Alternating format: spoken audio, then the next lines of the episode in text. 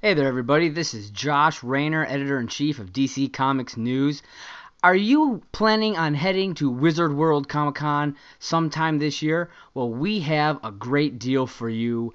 If you are planning to do so, you can get 10% off your ticket purchase by using the code DC News at checkout. That's DC N E W S at checkout to save 10% off your tickets for Wizard World. And that's for any city that, uh, that they will be doing. So make sure you head over to www.wizardworld.com slash tickets and use the code DC News for 10% off.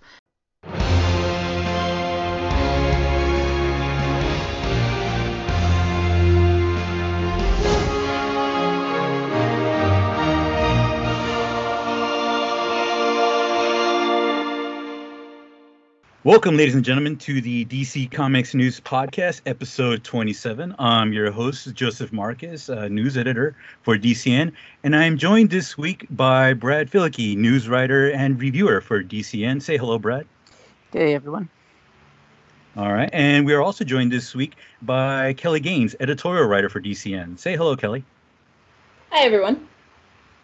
All right, so uh, we got a lot of news this week. Uh, really huge story. Even if you're you normally don't follow a lot of the DC world, you probably heard about what's going on this week. So we're going to be talking about that in just a moment.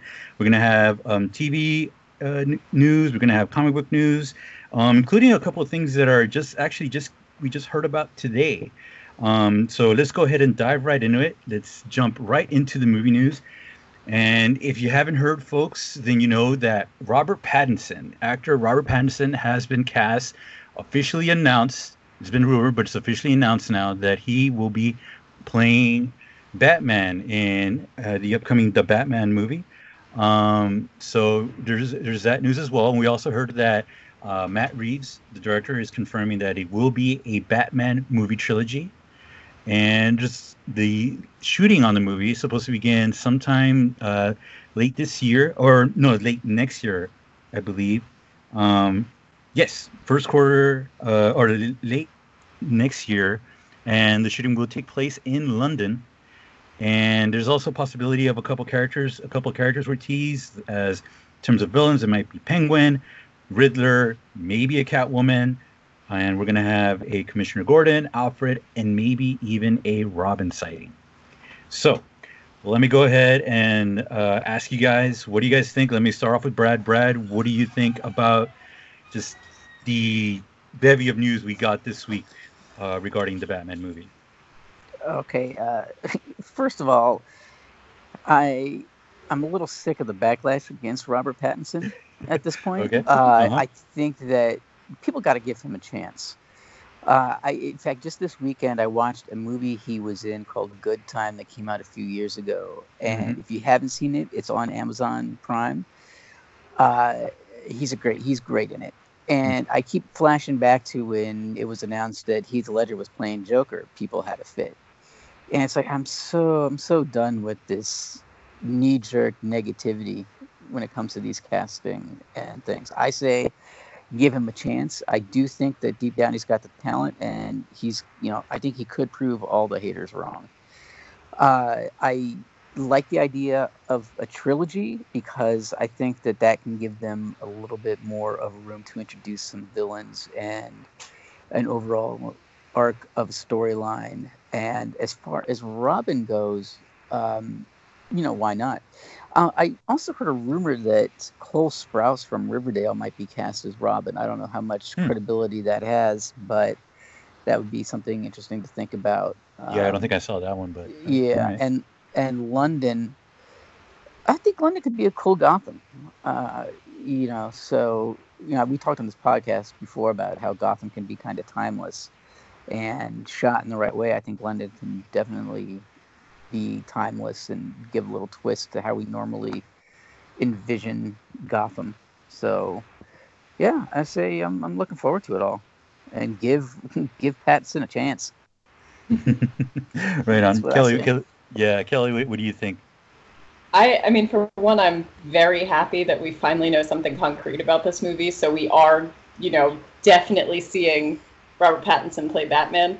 And I think he'll do a good job. I mean, it's rare that we see a Batman who is, you know, the level of creepy and unsettling that I think he's really, you know, written as in a lot of stories. And Robert Pattinson can definitely do creepy and unsettling. He can do brooding, and he, you know, from all of the craziness after he was in Twilight, he can also do that kind of, you know, charming sort of attractive Bruce Wayne side. So I think it's a really good idea. Um, as far as it being a trilogy, I am both excited and skeptical. Um, I do worry that when they try to plan something out as multiple movies instead of one, it might take away a little bit from just seeing each individual as, you know, this is a, a fully developed story that a lot of effort has gone into, that is, you know, correctly written and carried out. Um, you know, so I'm a little skeptical about that. But overall, I, I think it sounds like it's going to be a cool project. I just hope that they don't kind of fall into the trap of doing the same exact things over and over again. Right. Uh, quick question for you guys. Um, when Christopher Nolan's original trilogy was, when those movies, well, I guess when the first one was coming out, was it announced that it was going to be a trilogy, or was that something that came later? Oh, I don't Do remember. you guys remember? I, from what I remember, it was later. It was later because I'm Yeah. thinking of because there is that scene, you know, uh, at the end of Batman Begins where it teases Joker. Um, So I don't I don't know if that was kind of like okay, well we're gonna do this, announcing a trilogy beforehand rather than okay we're gonna do one movie, see how it goes, maybe do another one. I, I don't I don't recall exactly how that went about. I thought it was to see how it goes. I, I think that that was just a cool little Easter egg where Mm. if they can expand on it and bring Joker in, they could, they can. But if not, then it's still a cool little thing that they threw in at the end. Luckily for all of us, it worked out, and we got the Dark Knight. Yeah. Yeah. Yeah, I, I- I guess for me, I think uh, you know I'm I'm with you, Brad. The uh, you know let's let's let's give uh, Pattinson a chance. I think you know, and I hate to say it, and uh, but I was one of those people that was skeptical about Heath Ledger, and I was quickly proven wrong. Uh, I wasn't typing on keyboards or anything back then. I was just kind of like, really. Um, so so ever since then, you know, I just I, I learned to kind of just like you know, all right, you know, just don't overreact. Take it easy. Uh, but yeah, I think a lot of the, um, you know, I've only seen the first Twilight, but that doesn't really mean much to me. That movie was like what over ten years ago. Um, you know, people change, people improve, people get better, um, and I do believe Robert Pattinson is a good actor. Um, in terms of his look, in terms of his physique, I don't think that's going to be a problem. You can, um, you can bulk up easily. Um, not not easily. He's gonna have to put in a, a lot of work if he wants to fill out, but he can totally do it. Um, so I'm not worried about that. I, so I'm just kind of like, you know, I'm glad it's gonna be a young, um, you know, a young Batman, yeah, which I know. too. I was gonna, yeah, I was gonna add that too. That I'm glad it's they're kind of going a slightly younger route.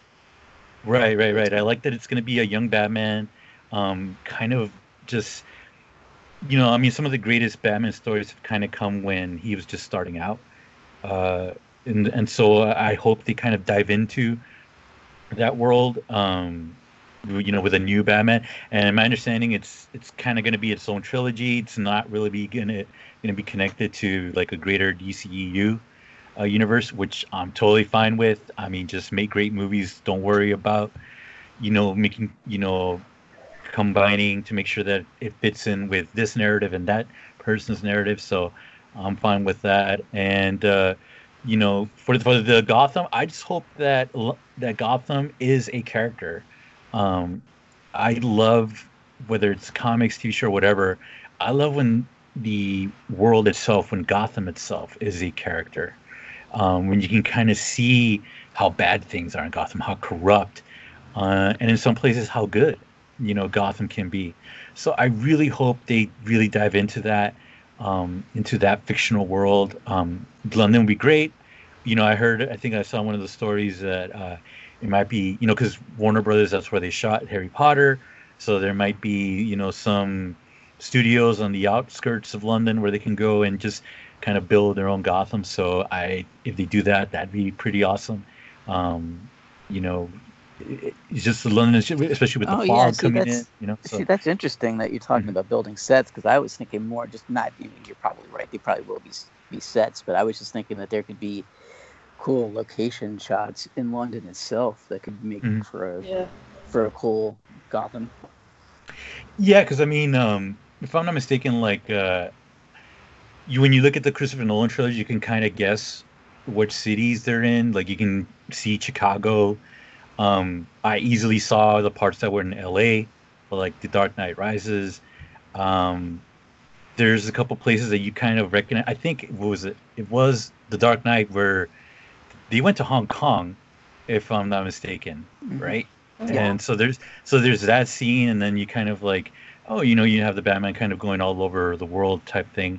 I don't know if they're gonna do that, but um, yeah, I can kind of possibly see some interior shots or um, just kind of building out, fleshing out uh, London, you know, with like the gargoyles and and and stuff. You know, that'd be pretty neat uh, to see. But again, I just hope it's really fleshed out. Um, as for the villains, I think it's great to have these kind of grounded, down to earth villains for now. Um, Penguin and Riddler, and Catwoman possibly. Uh, I think that's great. It's a great way to start. A you know, it, it, I think it, it would be too much to introduce a new Batman and go right after a Clayface, or you know, or, or something you know really uh, ostentatious like that. You know, or you know, Killer Croc or Mister Freeze. Maybe down the line, that'd be pretty cool. I would love to see a a new Mister Freeze uh, down the line, but. Um, but yeah, I I, I think uh, things are looking up. I think it's gonna be great. Not really tied to DCU. Um, do you guys have any more thoughts on on the trilogy before we move on? Or Just that I, I agree with Kelly in the fact that I'm so happy to finally learn something concrete. It's like let's let's get this moving. Like let's go. You know, um, and and uh, other than the Gotham TV show, I think that Penguin is kind of an underused and underappreciated Mhm. villain that they could use in a lot of cool ways. So I really like the fact that it's looking like he's going to be at least one of the villains. Yeah. yeah, uh, for Penguin, I because I, I, for me as as someone who's a big fan of the Arkham games, uh, Oh, I, I too, love too. I love. I love him. I love that Penguin. yeah. I love that penguin, and it just fits the world. I, I- again, you know, Arkham, the games, they throw a bunch of villains at you, but Penguin is kind of always the the street level, you know, mastermind character for a lot of the gangs that you beat up in the game, and you know, so I'm hoping in the movie it, it is very much kind of like, you know, we've already seen like Falcone and Maroni, and you know, in previous projects, so to see Penguin kind of step into that role I think it'd be great because he kind of, you know, straddles the two worlds of like the crime bosses, and also the uh, kind of like the more, you know, fantastical villains. Um, either Penguin or like well, Black Mask is another great one, but he's going to be in Birds of Prey, so Right, right. you know he's he's there. So I just think they're really great villains. But um, yeah, is there anything else you guys wanted to talk about before uh, we move on? No. No, No. no, I think that's it. Yeah. yeah. So you know, in the end, to wrap it up, just eh, let's give Robert a chance. I think he's going to be great. Um, if it's just, I think it's going to be better. Um, let's just let's just give it a chance. Like let's let's, you know, I, I I laugh when I hear the stories of like the petitions and you know just outrage. You know, let's just kind of let's just see how it comes, folks. Like let's let's not get ahead of ourselves. All right, but uh, so moving on, um, you know, there was a Forbes article that you know that's where, where we got a lot of our information regarding this uh, Batman mo- movie coming up. But they also touched on the Supergirl movie, which um, I guess they're still working on. It's been in development for a while, and the only thing they announced though is that it's going to start production early uh, first quarter of 2020. Um, we don't have any news or any speculation or rumors behind who might be playing Supergirl. At the moment, we don't know too much about it. But you know, I, you know, since it's kind of come up back up in the news, you know, I thought we'd talk about it, and I wanted to get your guys' take on what you would like to see in a Supergirl movie, and if you, you know, there is also a Supergirl TV show that's going on right now. So I don't know if you guys watch that, and you know, maybe what you want to see done differently, but. Um, let me start off with Kelly this time. Kelly, uh, what do you think about the upcoming Supergirl movie, and kind of what what would you like to see, and who would you cast, or who would you like to see cast? So I think um, I mean, starting out, I would really like to see a Supergirl movie that focuses on developing, you know, the actual character of Kara, as opposed to I feel like in a lot of Superman, you know, Superman, Supergirl type entertainment, we see a lot of action and a lot of like, you know, big budget effects and that sort of thing. I would much rather see a story that focuses on more of her as an individual and less of the, um, you know, kind of that crazy superheroics action side, which I know sounds crazy for a mm. superhero movie, but you know, I, I think I, I feel like I don't know Supergirl as a character as well as you know I would know someone like say Batman. So I would love right. to see a movie that kind of explores that a little bit more. Um, as far as casting, I have I have no idea, but I would kind of be interested in seeing a newer face. Um, you know, I, I think it would be beneficial to have an actress who maybe hasn't been in as many big name, you know, movies and TV shows, just so that then we really are seeing, you know, and I, I know in the past we've mentioned the Ben Affleck as Batman, and you know, yes, in a lot of ways he did a very good job, but I do kind of, I'm I'm wary when it's a name attached to a character that you know maybe that name is better known for something else. And I mean, we do see the same thing with Robert Pattinson, but at the same time, you know, most people know him for he was in that vampire movie 10 years ago. Not a lot of people know him from more recent things. So, if not a newer face, then I think at the very least someone who maybe hasn't been that far at the forefront for a little bit. Mm-hmm. Right. Brad, Brad, what are your thoughts? Yeah, I agree completely with uh, thinking that an unknown should play the role. Uh, fresh face, like you know, like Tilly was saying, you don't associate the actor with any other roles, um, and we've seen that play out with Superman. You know, pretty much down the line, with you know nobody really knew Brandon Routh. Uh, Harry Henry Cavill wasn't really all that well known, so I think getting someone that we don't know is is definitely the route to go. Um, and I, yeah, I, I, would say too that that it would be a, good to have uh, a story focused on her and her development. Um, you, even though the Supergirl series has done that, it would be nice, I think, in a tighter format of like an hour and a half, two hour movie. So, yeah, and I think that it's showing that DC's doing playing it not safe, but going with what they've had successes with, rather than doing another Superman movie, they're doing a Supergirl movie, and they can have success with that, like they did with Aquaman, who isn't quite as well known, or there's not so much associate, not so much baggage associated with the character of Supergirl as there is, as there is say, Superman. So, yeah. yeah, I'm, I'm for this, I'm, you know, as we said with Batman, I just want more information. I want the production to get underway. You know, let's give us give us some more news. right, right, right. I mean, little by little, we're getting it, and um, for me, I think uh, the the things I find really interesting, and and we're going to touch a little bit about it uh, later on in the in the uh, podcast, but the things that I really liked it, about uh, Supergirl is that she still has a connection to Krypton um, it wasn't like you know when Superman, you know, he came as a baby. She was a child, uh, relatively. Depends on which, you know, which which uh, stories we're following here. Uh, she's had a couple different, um, you know, origins. Um, but I really like the the one where it's like she remembers Krypton, and so she still has a kind of uh, I, I don't know how to quite put it, but she has a connection still to to Krypton, even though she's on this world now. Um, and there is a sense of longing and again and a sense of of being lost. And i know some of the uh, comic books have touched on that kind of that you know a little bit of that anger that frustration.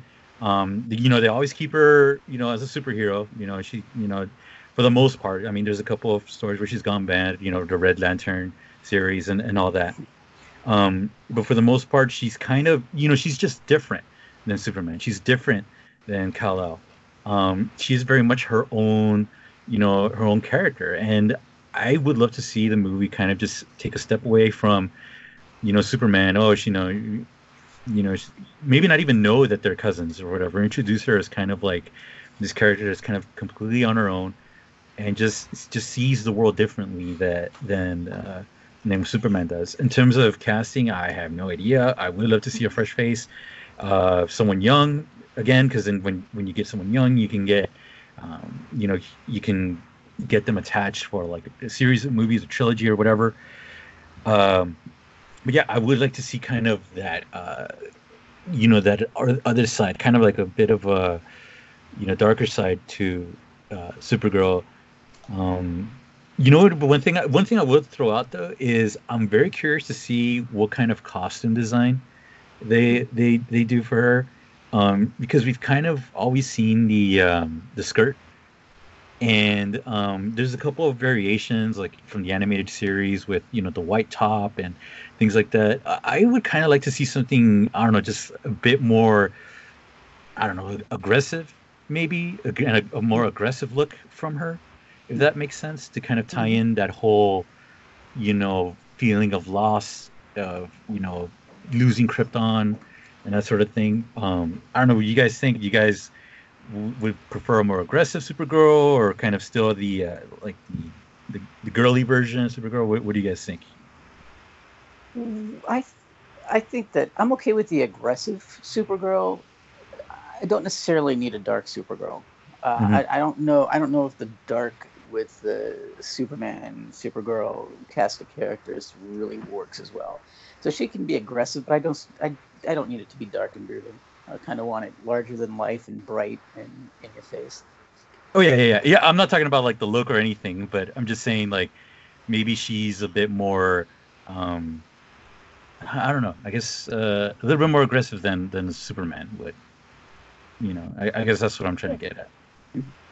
Mm-hmm. And I, I think I'd also like to see, because you guys mentioned, you know, that there are storylines where she remembers Krypton. I would really, you know, want to see something where she's kind of dealing with that, um, you know, what's basically an identity as an immigrant more so right. than, you know, because Superman came over as a baby, he doesn't necessarily remember or have that kind of fondness for his home that she might. So it would right. be really interesting, and especially, you know, if we're going to look at it as some sort of social commentary, even just what you know that transition would be from her eyes and from her perspective not only being from another place but being a whole other kind of person. Mm-hmm. um, yeah. yeah yeah no i think that'd be awesome. Absolutely. It could definitely be they could turn it into definitely a timely story because even if it's 2021 i still think we're going to be dealing with a lot of these same right. a lot of these same issues for sure. So yeah, yeah I, it'd definitely be a cool route to go yeah, that's kind of what I was touching at. Like, I, I would love to see kind of that played up a little bit, um, because again, her her she's she is different than Superman. So I hope they really show that off. You know, yeah. you know her own character. Like, don't please don't do female Superman. Just please make you know Kara Danvers, you know her own character. That's that's that's all I really want. All right, um, let's go ahead and, and move on here and. Uh, and here's another story that really caught my interest. I'm really excited about this one. But uh, as as you may or may not know, we have a, uh, DuVernay. I hope I'm saying her name correctly. Um, but she's attached to the New Gods movie that's in development. She's scheduled to direct, and she kind of tweeted out some interesting uh, news and images this week of her hanging out with uh, writer Tom King. And if you know Tom King, he's currently writing the current run of the uh, the main Batman title, um, as well as just having uh, Wynton Eisner for his work alongside Mitch Gerads on Mr. Miracle, um, character very important to the New Gods uh, universe. Um, I'm definitely very excited. Um, but I wanted to get your guys' thoughts. Uh, Brad, what do you think about this news of Tom King kind of uh, co-writing with Ava DuVernay? I'm all for it. Mm-hmm. I'm, I'm such an optimist, um, but I, I, I really always. It's a good loved, thing. Yeah, I've always I've always loved Tom King's writing. Mm-hmm. Uh, and I think, and as far as I know, he's never written anything for the screen or for film. Uh, so seeing what he could do in that it would be really great. And I think those those characters fit well with his writing style and the things that he can bring into it. So I can't wait to see. Even if it turns out that his script is not the one they end up going with, I hope that it will exist at least somewhere out on the internet that we can read it. Yeah. Mm-hmm. All right, Kelly. Kelly, what are your thoughts on this news?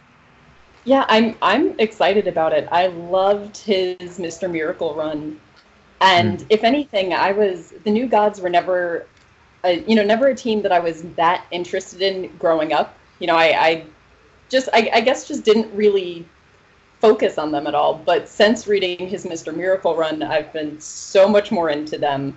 Um, you know, especially his relationship with Barda and all of that. So if he can bring that same, you know, it, it takes a lot to get me interested in a new thing, and if he can get that same kind of energy into the movie, um, you know, that that would be amazing. And I think as long as he has that same kind of core understanding of the characters, then any script he writes should be amazing. Yeah. Right. Yeah. Um, so I am a huge fan of the New Gods. Uh, I, it, I, I'm a huge Kirby fan, and to see you know his creations, you know, finally get an opportunity to end up on screen. Um, hopefully done well. You know, you know, we did have Steppenwolf in Justice League, but that's a whole other thing. Um, I would love to see the New Gods. Uh, I'm definitely curious to see what kind of approach they're going to take. If it's going to be a, hey, let's introduce everybody to the entire world of the New Gods, or kind of take a, a smaller approach with, like they did with Mr. Miracle, where it's like it's a very intimate story of, you know, Big Barda. Uh, and and you know and Mr. Miracle and you know having and raising a child and dealing with like day-to-day issues. And i and you know i think that was a big part of what we saw uh, that made that book great that mr miracle run from tom king. So i'm kind of curious to see which way they're going they're going to take. Um i don't know who they're going to get to to star in. Um but i'm kind of curious because i saw and I saw that uh, Duvernay was actually a big fan of Big Barda, and you know, and not not not to get you know, I don't want to get too political or anything here, but I could see, and you you know, I'm just throwing this out there. You can you can bet on you can you know you can say I'm wrong or not, but I could see Duvernay just kind of maybe giving the role of Big Barda, you know, to uh, you know a black actress or you know a person of color, and I would totally be cool with that. To be quite honest with you, I I would love to see that. I think that would work. I think even maybe a Highfather uh type character would also work.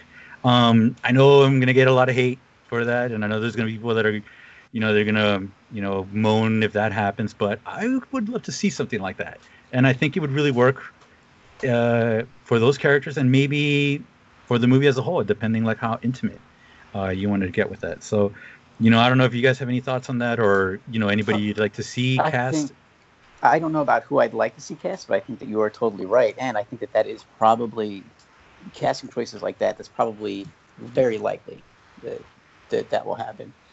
And if people really have a problem with that, my God, what is what is wrong with society today? I mean, seriously. Um, but yeah, I, I I think that's that would probably be a likely scenario. Yeah.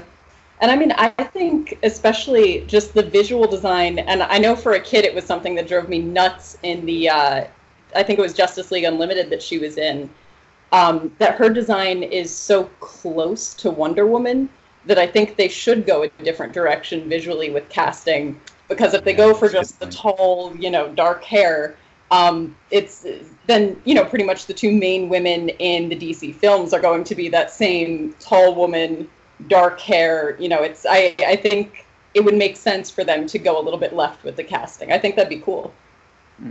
Yeah, I was actually thinking about it when I was reading the story, and I was thinking about this. Like, I was thinking of like it'd be great to kind of see like an Aisha Tyler type. Um, Oh yeah, I love can totally. Oh yeah, I can totally see that. That's that's. She's yeah, that'd amazing. But it, but it, but again, it depends on like what kind of because you know like Aisha Tyler, you know, she's a bit older, but you know she can definitely play a mom. But if you're gonna go with like young people and introducing the world, um, maybe they might go in a different direction. But you know, I'm a big fan of Aisha Tyler, um, and you know, and she's tall, and you know she can definitely just dwarf over. She dwarfs over a lot of guys, so I can totally see her, you know, and and, yeah, Mhm. she's a fan of this culture. That you know, she's a fan of comics, and you know that seems like a match made in heaven. Yeah, I mean, we'll, see. We'll see. We'll, we'll we'll see what happens with that. Um, all right, so let's go ahead and move on here uh, to the kind of the.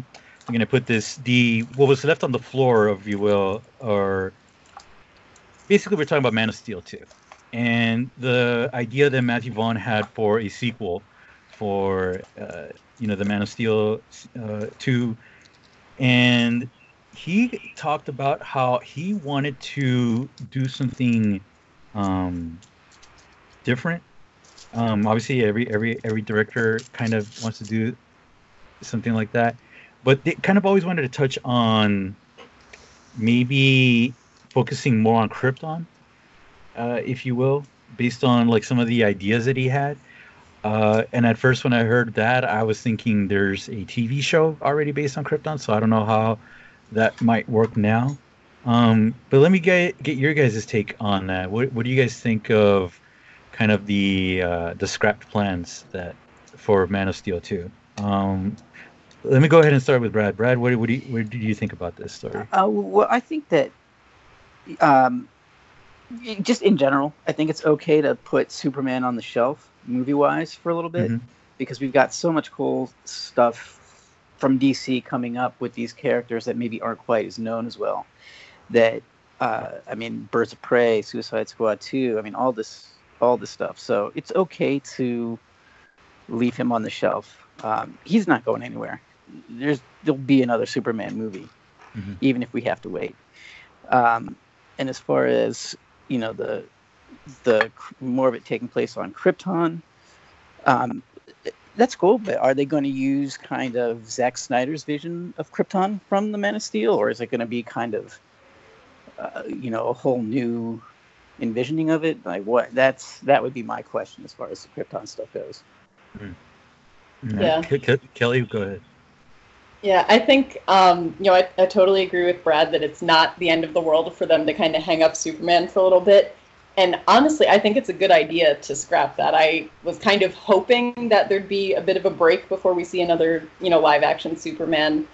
Um, I mean, at this point, it almost kind of feels like we're beating him with a stick because it just it there's nothing really new that I've seen come out of, uh, you know, these live action portrayals of him. So I would love to see it picked up again when it's coming from a place of not, you know, we need another Superman movie, but more of somebody has a really fantastic idea that's going to do something new for the character, and then to build from there.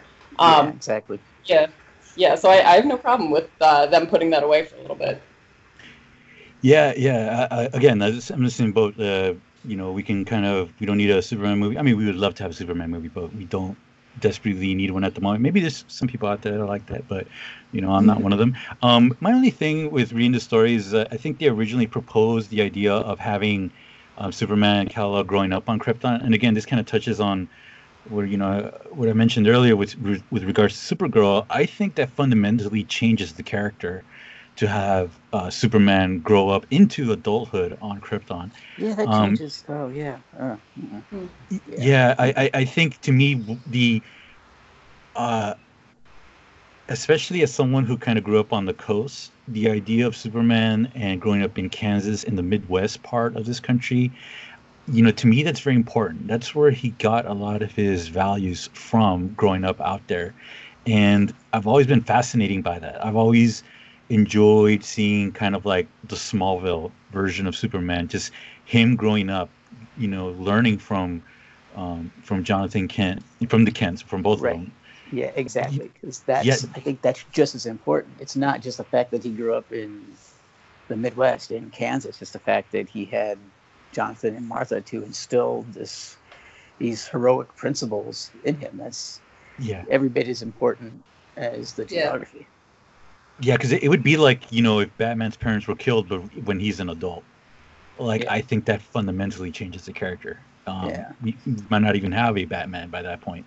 Um, so I'm kind of glad they didn't use that idea because I think it just it really alters uh, Superman. And again, it that to me sounds more of like the Supergirl, like you know being able to remember Krypton. That's that's kind of her storyline. Um, Yeah. So I'm glad I'm glad it never got used. But yeah, go go ahead, Kelly. You want to say something? Oh no, I, I agree. Um, it would take something fundamental out of his character to take away that uh, you know the Smallville Smallville background. So um, yeah, no, I, I agree with you guys. I think it's better that they you know leave Supergirl having grown up on Krypton and uh, Superman just here in the Midwest in Kansas. I'm perfectly fine with that. Yeah. Um, okay, so we, let's go ahead and, and move on to our next story, which is we finally got a trailer for The Kitchen. Um, and if you're not familiar with The Kitchen, The Kitchen is a, uh, it was a, if I recall, it was a miniseries um, that came out of the DC Vertigo uh, lineup. Um, I had heard about The Kitchen before, but I wasn't too familiar with the story. So watching the trailer, kind of not knowing what it was about, uh, was fairly interesting. But um, I definitely really enjoyed it. But I, you know, before I dive too much into it, um, let me ask you guys: What did you guys think about this trailer? Did you read the comic uh, beforehand? Um, let me start with Kelly. Kelly, did you have a chance to read the comic, uh, The Kitchen, before uh, the trailer came out or this movie was announced? No, actually, I'd never heard of it. So watching the trailer was a complete surprise from start to finish, but I really enjoyed it. It looks like it's going to be a great movie. Um, you know, yeah, so I, I have nothing but high hopes for it. I hope it's amazing. Mm. Brad, what, did you, what did you think? I I love the trailer. Uh, I really like the casting too. Melissa McCarthy, Tiffany Haddish in what seems like more dramatic than comedy, even though there is some comedy elements. I think that having those two in more of a dramatic role is going to be very interesting to watch. Even though we did get to see Melissa McCarthy last year, and uh, I hope you never forgive me, but seeing her expanding on that is great. Just interesting, interesting casting choices. And Elisabeth Moss, you can't go wrong. Uh, she, she's pretty good in everything. So yeah, I'm, I'm, I was kind of blown away by the trailer. And any trailer that uses Paint It Black has my approval. So yeah, I, I yeah after watching the trailer and again I, I haven't read. I think I might actually have the first issue, but I don't. You know, I, I haven't read it. Um, I'll have to double check. But yeah, I didn't know what it was about, and going into this trailer and just seeing, you know, again, it's just a great casting. These great, you know, women just like seeing Melissa McCarthy like with you know just going really dark and you know just Elisabeth Moss just pointing guns and and I mean it's got Common. I love Common. It, has got Common yeah. in there. Oh yeah, yeah, yeah, yeah. You know, Common. I'm just, again. I'm just gonna throw it out. He's my choice for uh, John Stewart for the Green Lantern Corps, uh, but that's that's a whole other thing. But you know, I'm definitely excited to see this movie. I think this is like one of those movies where you can definitely like kind of you know, hey, you want to see the new DC movie? You can kind of show it off to like your, you know, your you know, your friends that are don't really follow this stuff, and they're like, hey, you know, check out this movie, and like, oh, by the way, it's based on a comic. They'll be like, what? You yeah. know, kind of helps them to kind of open up their minds a little bit to, you know, what comic books can be. Um, I think that'd be pretty neat.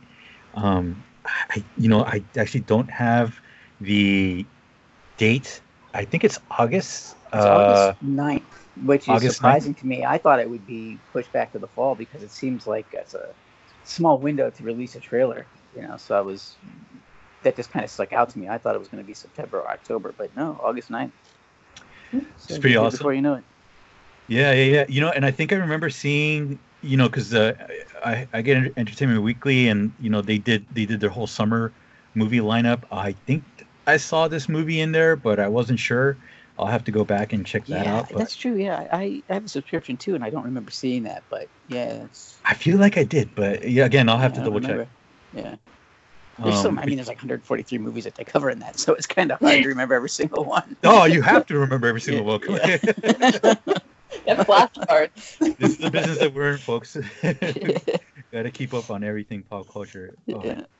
Um, no, but yeah, definitely uh, looking forward to it. Um, and uh, to wrap up our our uh, movie coverage here, real quick, um, we're just gonna touch lightly on. Uh, we have uh, Idris Elba, who, as you remember, was after Will Smith left the Suicide Squad sequel.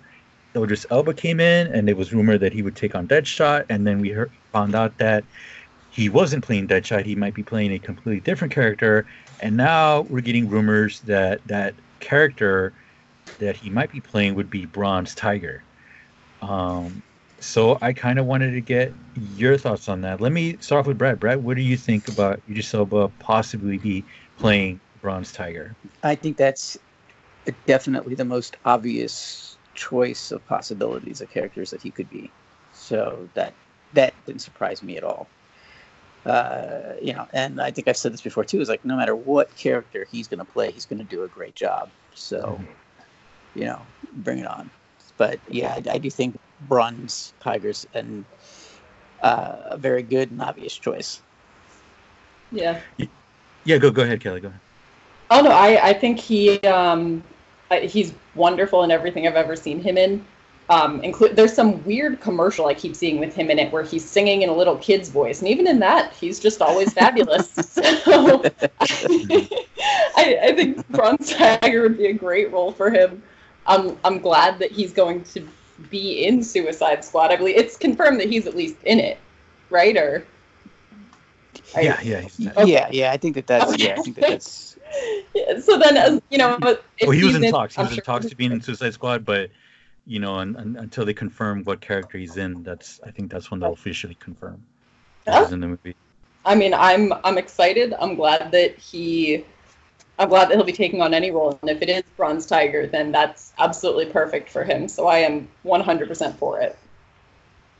You know, it, let me follow up with you guys for here because, you know, when I when I saw this story, I I you know I was kind of in the same boat with Brad. Like, yeah, that makes sense.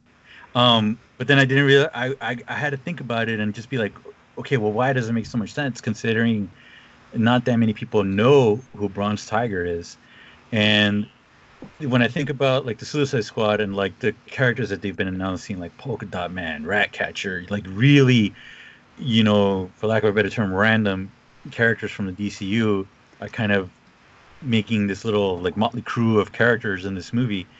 You know, it kind of makes sense for Bronze Tiger to be in there. But then at the same time, I was also like, I wonder if this has anything to do with the success of Black Panther, um, and maybe trying to do something similar to that.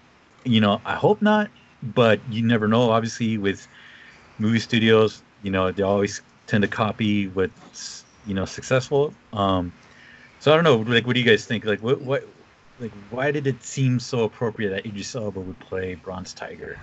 Well, for me, maybe I maybe I just read too many comics and play too many video games. There's no because, such thing. There's no such thing. Yeah, because I don't look at Bronze Tiger as being as obscure as a rat catcher or a polka dot man. Okay. Um, you know, we were talking about the Arkham games before, and he was uh, he was a character in the um, if you played the handheld uh, Arkham game that the came out like on the yes, okay. he was a character in that and things like that. So in my mind, he was a little more well known. So it makes sense to at least have a few of those characters that are a, a little more well known mm-hmm. to you know to bring in people into the theaters, and then you introduce them to Ratcatcher and Polka Dot. Right. Well, well, I mean, those games really introduce you to like a lot. yeah. Oh yeah. Yeah. Absolutely. That was one of my favorite things about them. But you know, that's.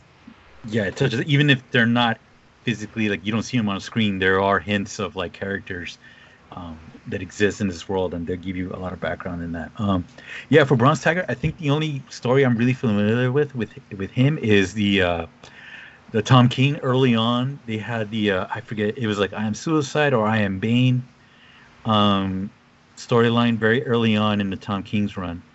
Um, but he was part of that uh, kind of like that random team that uh, they broke into uh, Bane's like island prison.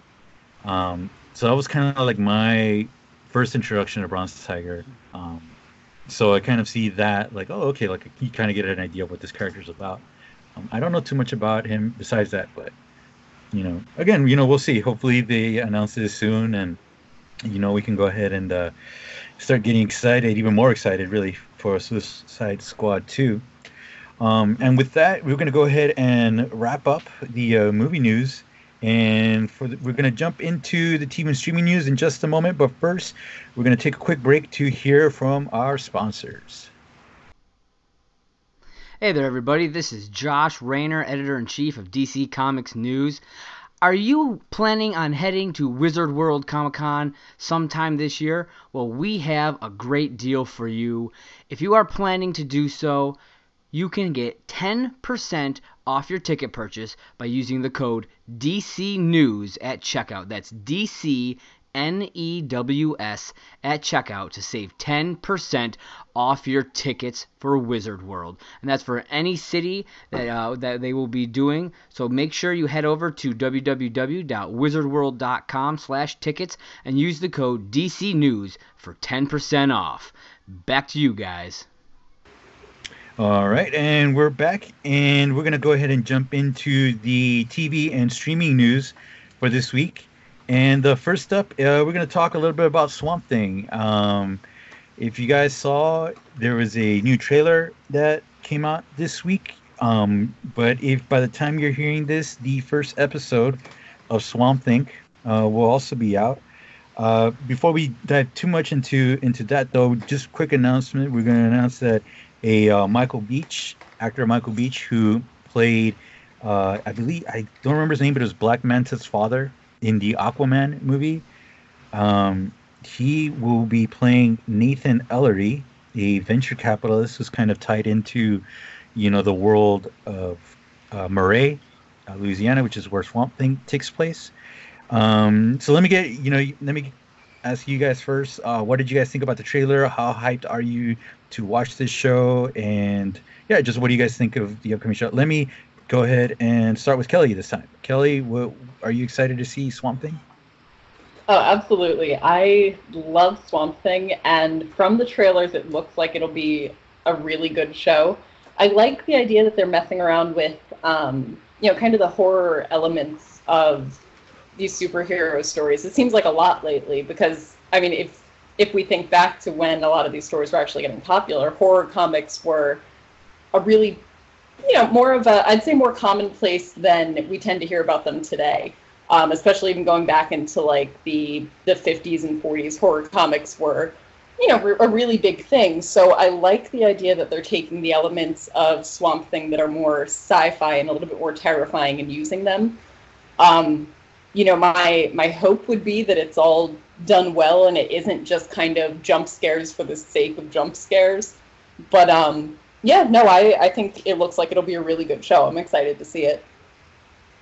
Yeah, Brad, what, what do you think? Are you excited for Swamp yeah, Thing? me too. In fact, I, I might try to watch that first episode uh, before I go to bed tonight once we're done recording. So Mhm. yeah, I'm, I've been excited for it for a while, and I, I totally agree with Kelly that you know I I've loved what I've seen with what they're doing with the tone and bringing it back to kind of the the character's roots because it seems like you know when the character first came out it was it was kind of like a character from the EC comics that was given his own series. And since then it's just taken on a life of its own. And uh, you know it, it's it's a character I think that's very tied to those horror roots. So and that really kind of dark atmosphere which so far seems like it really has so yeah I can't wait to uh, can't wait to watch it and judging by you know DC's other series that they have, it's going to be good. I mean, uh, Doom Patrol's been great. Uh, Titans was great. So, uh, kind of have high expectations. Yeah, um, yeah, yeah. I mean, the DC streaming service. I mean, the, these shows are. I mean, I've mentioned it before, but I, I Doom Patrol might be my favorite superhero show ever. Um, and Oh. I've, I, I, yeah, and I, I've, I've wrapped that up. Like, um, I, I finished the complete season. Um, and but you know, and so it's kind of cool that you know we just wrapped up Doom Patrol, and now we get to jump into something completely different, almost like a palate cleanser, if you will. Um, I was able to watch the first episode. You know, you know, by the time you're listening to this, folks, the first episode's already out.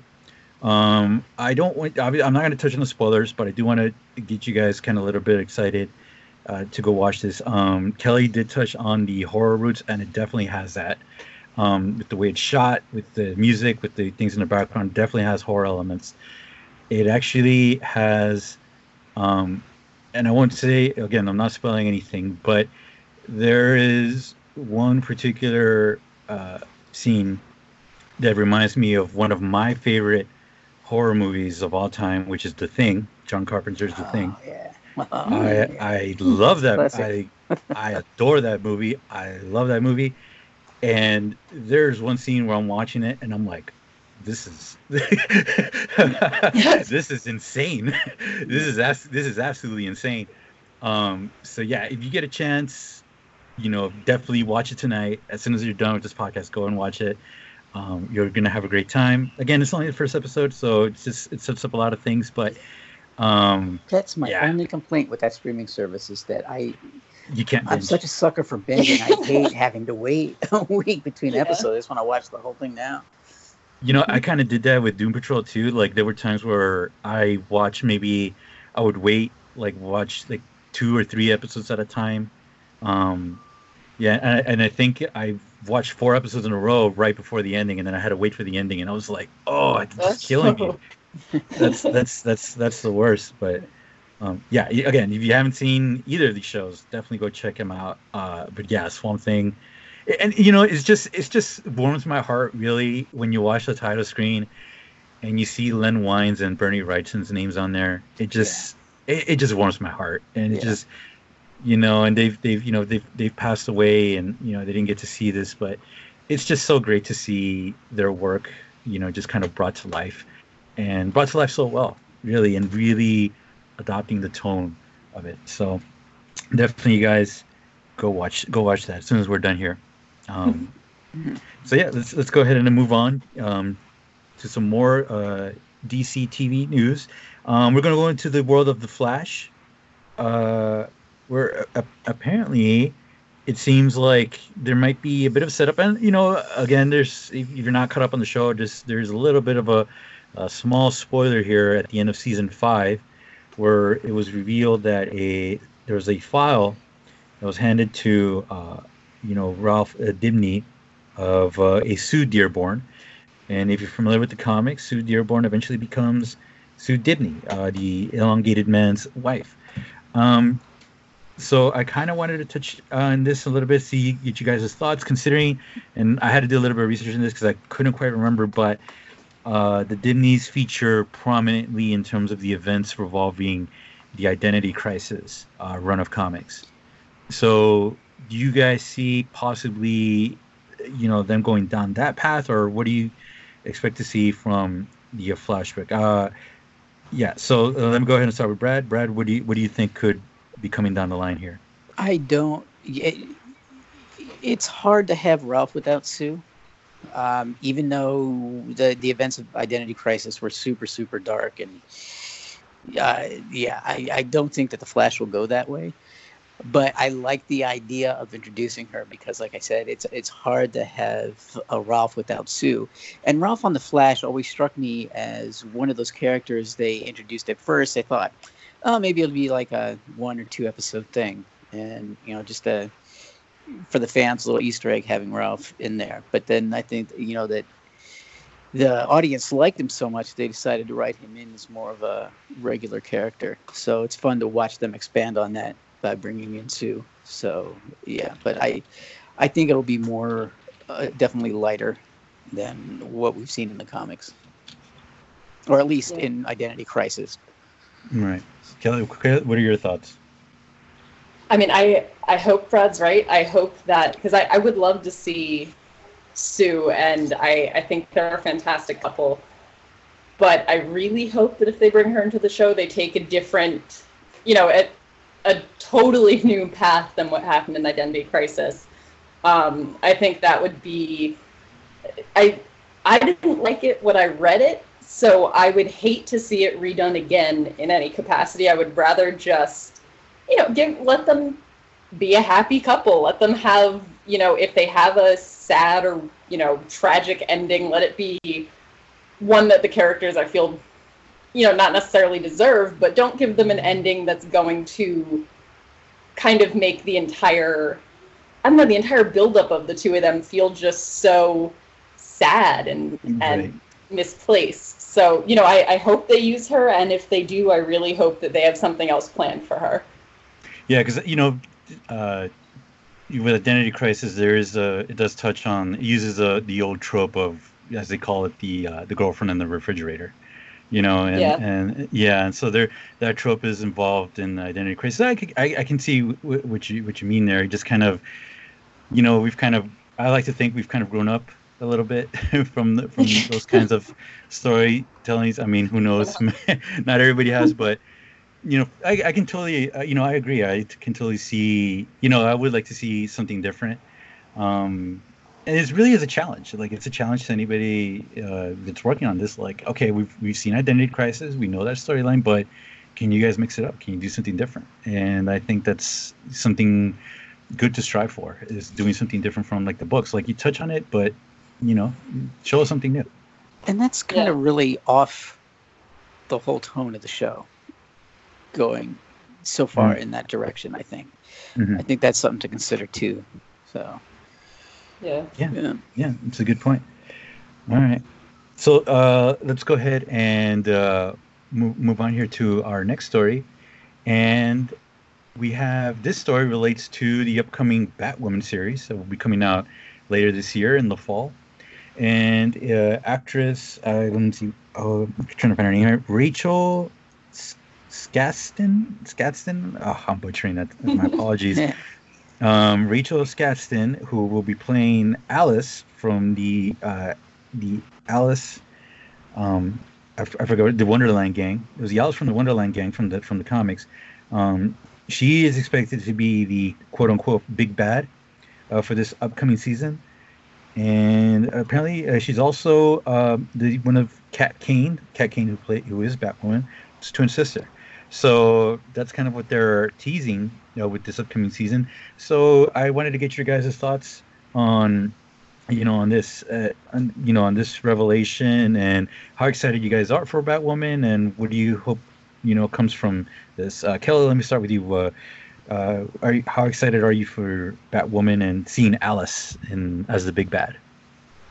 I am very excited. It looks like it's going to be fantastic. Um, you know, Ruby Rose definitely seems like an actress who's up for the job of playing Batwoman. Um, and as far as Alice goes, I mean, that is a fascinating villain to have. And, you know, to see them play off each other if they choose to, you know, go with the sibling route.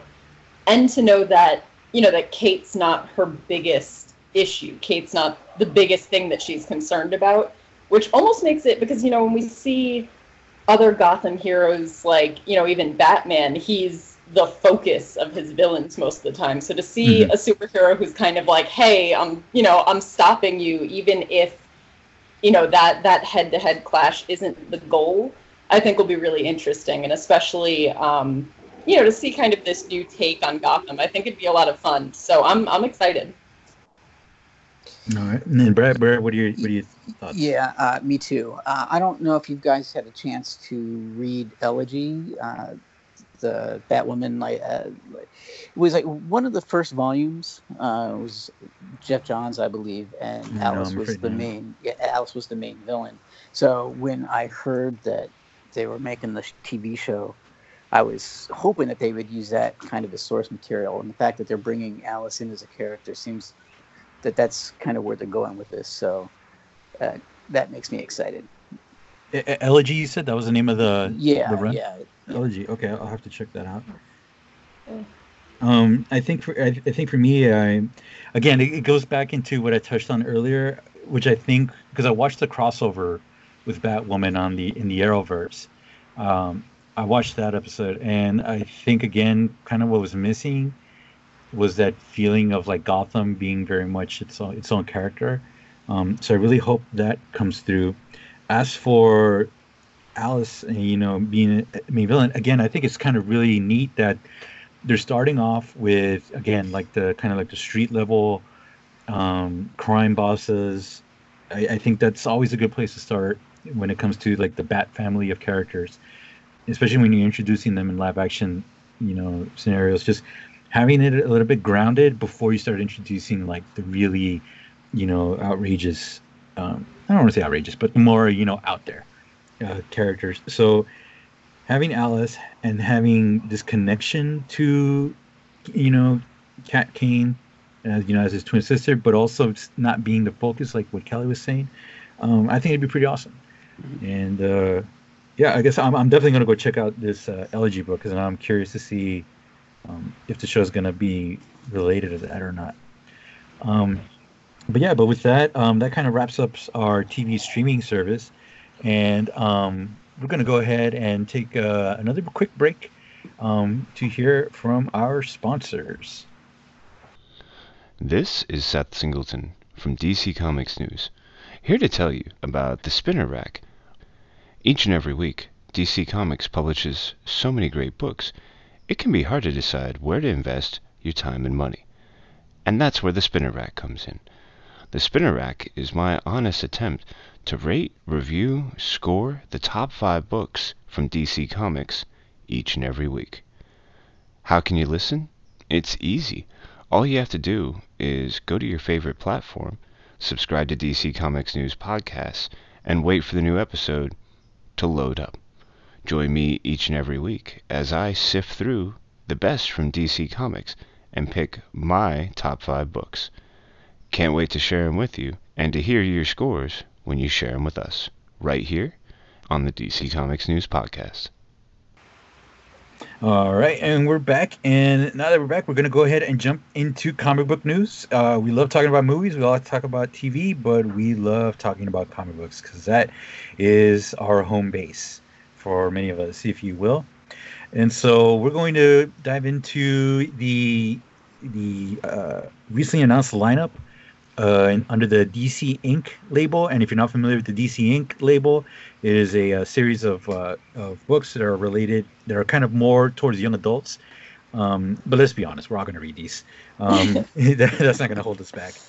Um, we saw actually something that's actually been been seeing lately that's really cool is we're seeing kind of trailers, uh, motion comics for motion comic trailers for a lot of these titles, and we just got one for Raven, and Raven is going to be written by Kami Garcia, and it, the artist will be Gabriel Picolo, and that is expected Piccolo. Piccolo, oh, I'm sorry, I'm just butchering names like crazy this podcast. um, I'm gonna say Piccolo because it sounds a little bit more Italian. Piccolo, um, and we're going to, and we know for sure that it's going to come out July 2nd. That will be the uh, Raven book comes out then. Um, that's not the only series. There's actually several. Um, there's, there's going to be a Beast Boy title, um, one with regards to Nightwing. There is a Shadow of the Batgirl, which has me super excited because I absolutely adore Batgirl. If you know me well, you know I am a huge Batgirl fan. Um, so I'm definitely excited to see that. Um, see, so we got Raven, we have a Beast Boy, we have one book called The Oracle Code, written by oh my goodness, Marieke Nijkamp. Um, that's going to be coming up, and that the art by Manuel Prieto. Um, we have Gotham High, um, written by Melissa de la Cruz, and art by Thomas Pitilli. Um, this is a Shadow of the Batgirl book. That is written by Sarah Kuhn, um, art by Nicole Goux, And The Lost Carnival, a Dick Grayson graphic novel that is written by Michael Mor- Morokai, Morich. Oh my god, I'm sorry again.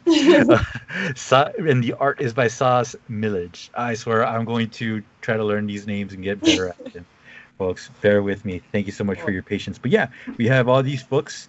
Um, let me start off with Kelly because I know I definitely want to touch on Brad because um, he was in the room when these books were announced. But Kelly, like, what did you think about this trailer and um, what's coming up down the pipeline? It looks fantastic. Um, I and it's odd because normally I don't have a lot of opinions on the artwork as much as the you know the writing, but I actually really really enjoy uh, Gabriel Picolo Piccolo's work. Mm-hmm. Um, I I used to see, uh, I think it was young, Modern Teen Titans or Young Teen Titans. It was this whole series that he did of you know just drawings that I used to see on social media a lot. Um, and they're fantastic. I mean, I, I had a few of them as my phone background for a while. So to see him actually get to work on a Teen Titans book when he's been drawing them for so long is is amazing. Um, you know, and I'm I'm excited for the new Raven title. I didn't particularly enjoy um, the last Raven books that I've read, so I, I think it was Marv Wolfman's run. I think I, I got a little bit bored, so I'm hoping you know, even if this is for a younger audience, that it's, you know, really well done. I'm, I'm excited to see it. All right. Well, Brad, you were actually in the room when a lot of these titles were announced at BookCon. So, you know, what, what can you tell us about about these books. Yeah. Um, Kami Garcia was a lot of the DC panels. They, DC had a pretty big presence at BookCon because they were pushing the uh, the Ink, Zoom, and Black Label lines. Mhm. And there is a lot of YA fans that go to BookCon, and I think that DC is smart by getting these writers that are known for the YA world to come in and write these stories. Uh, and Kami Garcia is a good choice. She she loved the characters. She kind of has a dark spin on things. Uh, and like you know, Picolo or however you want to pronounce his name uh, was a big fan, and she was telling the story on the panel about when he find you know they suggested him, and he was so excited. When they called him to offer the job. He thought it was a joke. and they had to call him back and like no no it's real it's real. Do you want to draw this? So he was super excited to be involved. Um, and there was uh, a couple other cool things that were announced. Um, she uh, Kami Garcia is also doing a black label series on the Joker and Harley hmm uh, she has an interesting story where her um, Kami Garcia's father was an undercover cop. Uh, so Oh. she kind of always was in kind of the police world, and she's always had a fascination with forensic psychology.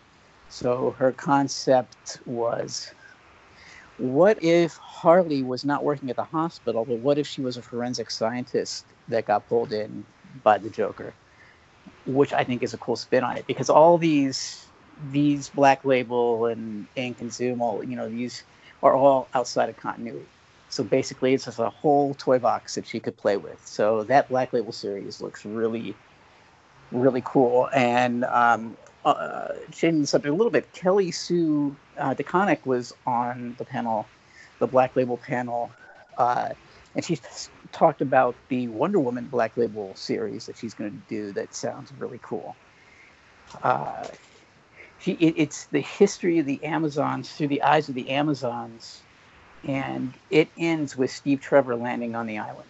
Mm. So, and uh, she she says she's not sure how big DC will let her go, but she wants to go as big as possible. So, you know, I guess if she wanted to do 12 issues and DC let her, she would do it. So I think that's going to be a really, really cool story. No, no necessarily release dates for that, um, but I still think that that's something very cool to look forward to. Yeah, I think uh, well, this story, you know, we're recording this on Sunday, and it was this morning. We kind of, well, at least I saw it this morning. I know you saw it yesterday, but this morning I saw a lot of news stories regarding that new Black Label book with Harley Quinn and Joker, and and I think I mentioned it to you guys before, you know, before we recorded. It it definitely has that. I feel like it has that Silence of the Lambs, you know, feel to it. Yeah. Well, she Um, brought up Thomas Harris. uh, Oh, okay. On the panel, I mean, it was it was you know, Oh. Silence of the Lamb was was mentioned. Yeah, and I think that's really cool that you mentioned that her father and you know being involved in like, you know, as a as a you said he was a an, a detective. What Well, was her no, dad again? an, an undercover cop. Undercover cop, right?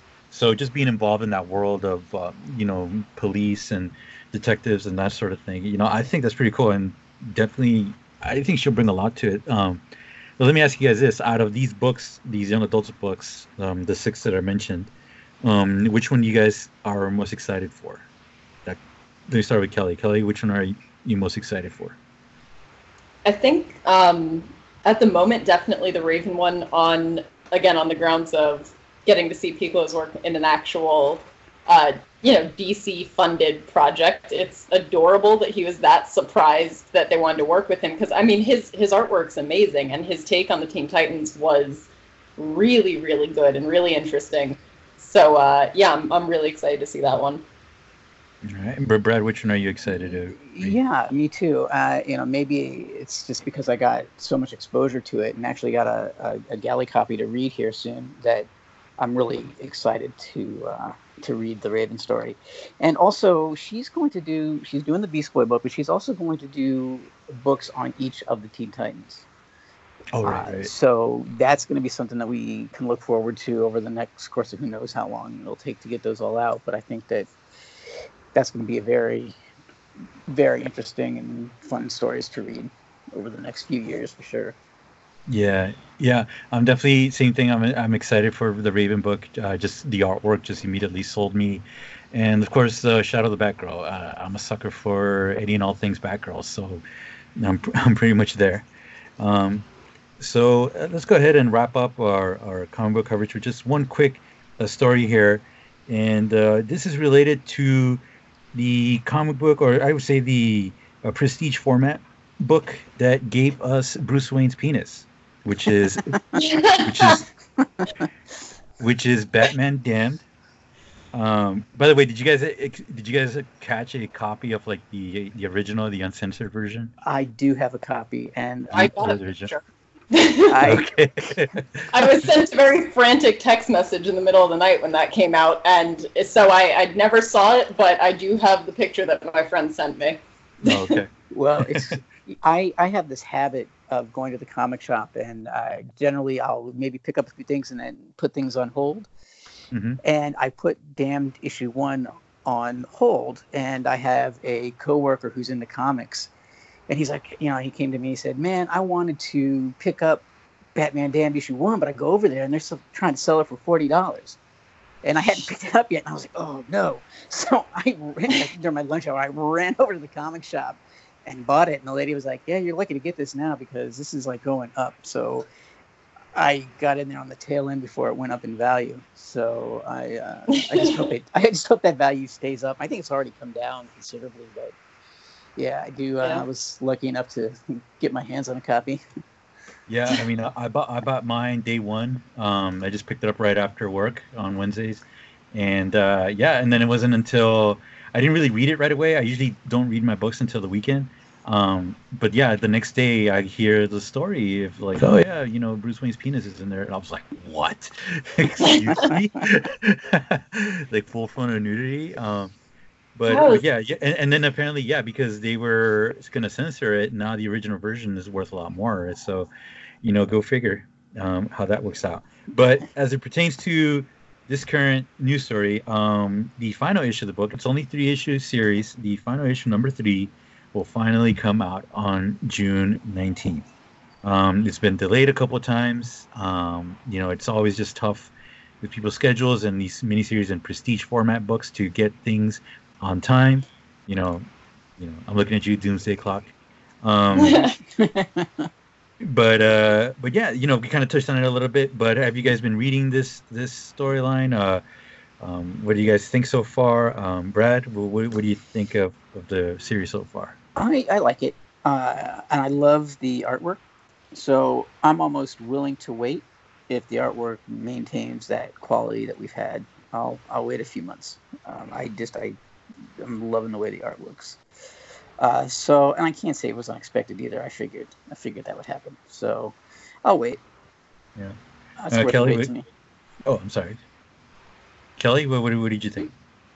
I so I haven't I haven't gotten to read it yet. Um, you know, and actually, all I really knew about that book was just the craziness on Twitter. It was on my list to pick up, and then you know didn't go get it the first day, Right. and literally just overnight it went insane. And I, I mean, you know, my friends freaked out as well, and it was like I didn't see the big deal about all of that. I didn't see it as anything all that crazy.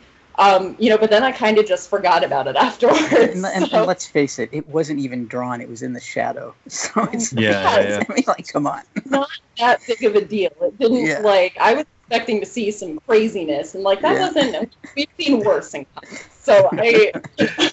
but yeah, that, that's really all I know about the book, unfortunately. yeah, I, I, mean, ev- the whole Twitterverse was like, "We finally know what Bruce Wayne's penis looks like," and I was like, "Who, who was waiting?" like this was something we've been excited about. It's I'm Yeah. it's a shadowy picture of you know the front of Bruce Wayne naked. It it happens. He has to change clothes, I'm sure. So you know, it is what it is. Yeah, yeah. You know, one thing that uh, to touch on the actual book, I, I, I it's just Lee Bermejo's artwork. It just it just looks so much different than anything else. Like when you look at, Yeah, His that's What, Batman. that's why I like it, but it's got yeah. It's, it's like every you can see like the stitching on the on on the bat costume, uh, and it's little things like that. You can see it sag and where it bends, and you know where it's heavy parts that are heavy. Like it's not just like you know clean cut superhero image. It's like it just it's a sense of realism that he brings to like the actual look of the character. Like you can see you can see the you know it's not it's not Batman's eyes all white. It's you can see his eyeballs and the skin around his eyeballs and his eyelashes through it.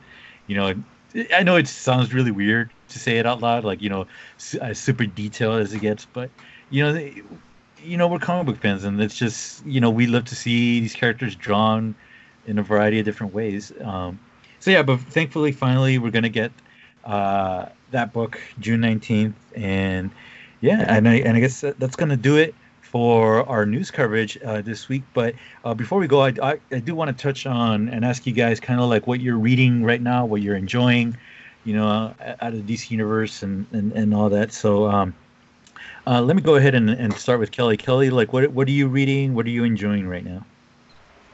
So oddly enough, and I should know when it came out, and I don't. But uh, this past week, I started reading the Teen Titans Earth One. Um, I ordered it on Amazon out of just curiosity because I heard that the uh, who they put as Raven is Native American, so I kind of wanted to see what Navajo Raven is like. Hmm. So I'm not that far into it yet, but I, I have been enjoying it. Um, you know, so so we'll see what how it ends. What it I had never heard of the book before, and it just popped up as you know kind of on my radar. So I'm excited to see what what it has. Okay, and but Brad, what what are you enjoying this week? Yeah, uh, well, I just started the that Raven book. It's really good, and also one of the other things I was able to get my hands on was a copy of um, uh, Kelly Sue DeConnick's Aquaman first arc. So I'm enjoying both of those. It's kind of what in the DC world what I've been reading. Okay, um, cool. Um, for me, uh, again, because I watch the first Swamp Thing episode, I actually went on the DC Universe app and I started reading Alan Moore's run of the Swamp Thing, um, the saga of the Swamp Thing, which is on there. Um, and if you decide to go on there, just check just to be sure. It's it starts with issue two, number twenty. Um, that's when Alan Moore came in and started his uh, uh, iconic run. Um, so I just started that just for the first two issues. So I'm very early on. Oh, but in for a treat. Yeah, that's what I've heard. I've heard this is like one of the all-time greats. Um, but uh, yeah, so I'm enjoying that. And also, I picked up on Amazon. I picked up. Let me see if I can remember the title here. Um, I picked up this big like tome, if you will. It's uh, DC Comics: A Visual History. It's the updated edition. I don't know if you guys have had a chance to read it. Um, it retails for about 50 bucks, but I got it on Amazon for 30. It might still be 30 on there. But it's it's basically the history of DC Comics, starting with um, when they start first started publishing in 1935 with uh, Malcolm Wheeler Nicholson starting the company, and I, you know, as for me as someone who's kind of fairly new to the DC world, I really am enjoying this book, and I'm just reading it little by little um, and just kind of seeing, learning all these names and uh, all these old books and you know, kind of like this crazy things that were going on, like you know, for example, like during the 40s, during World War II and that post World War II era, where you know, there was a time where superhero comics, you know, they weren't gonna make it. Like they were, they weren't that popular, and it's crazy to think about it now. You know, when we got billion dollar movie franchises, but yeah, there was a time where you know, superhero books weren't as popular as, let's say, science fiction or horror books. Um, so it's been really fascinating to, you know, kind of read through it. I highly recommend it. Um, it goes year by year, and it definitely does like, you know, little excerpts that stands out for like, you know, when Wonder Woman arrived, when Deathstroke arrived, when he debuted. So, you know, again, it's and it's got all the artwork in there. Um, yeah, I definitely highly recommend it for you guys to check it out. Um, nice. But, but yeah, um, with that, we're going to go ahead and start wrapping up. Uh, Kelly, uh, what are you working on? Where can people find you online? Um, you can find me on Twitter at KelGainesWrite. That's G A I N E S W R I T E. Um, and you can see my work on DC Comics News. All right. And uh, Brad, where can people find you? Yeah, you can catch me on Twitter, uh, FlickyB1, uh, F I L I C K Y B, the number one. And uh, you can find me on DC Comics News, writing news stories and the occasional review. So that's where I am. And what what are, you reviewing right now? Well, I, I nothing right now. Um, I the la- I, I've been doing some news stories, but the last thing I reviewed was the uh, Black Lightning season two finale. Oh no, oh no, no, I didn't. I, I reviewed Scarlet. Uh, Oh, okay. Bendis's, which I really really liked. Right on, right on. But, uh, So yeah, yeah, go ahead and uh, check that out. As for me, um, you can find me on on Twitter at Joseph Marcus and um, on Instagram at Joseph Marcus. I don't post that much on there, but I'm there. um, yeah, and then I'm uh, I'm just editing things uh, here and there for DCN. Um, yeah, and uh, so we'll go ahead and uh, wrap up, and then go go ahead, folks, and follow us on social media. You can follow DCN at on Facebook, Twitter, Instagram, Tumblr, and YouTube at DC Comics News. And uh, be sure to check out uh, the Spinner Rack, which is our sister podcast here at DC Comics News, right here on the DC Comics News Podcast Network. And as always, folks, read more comics.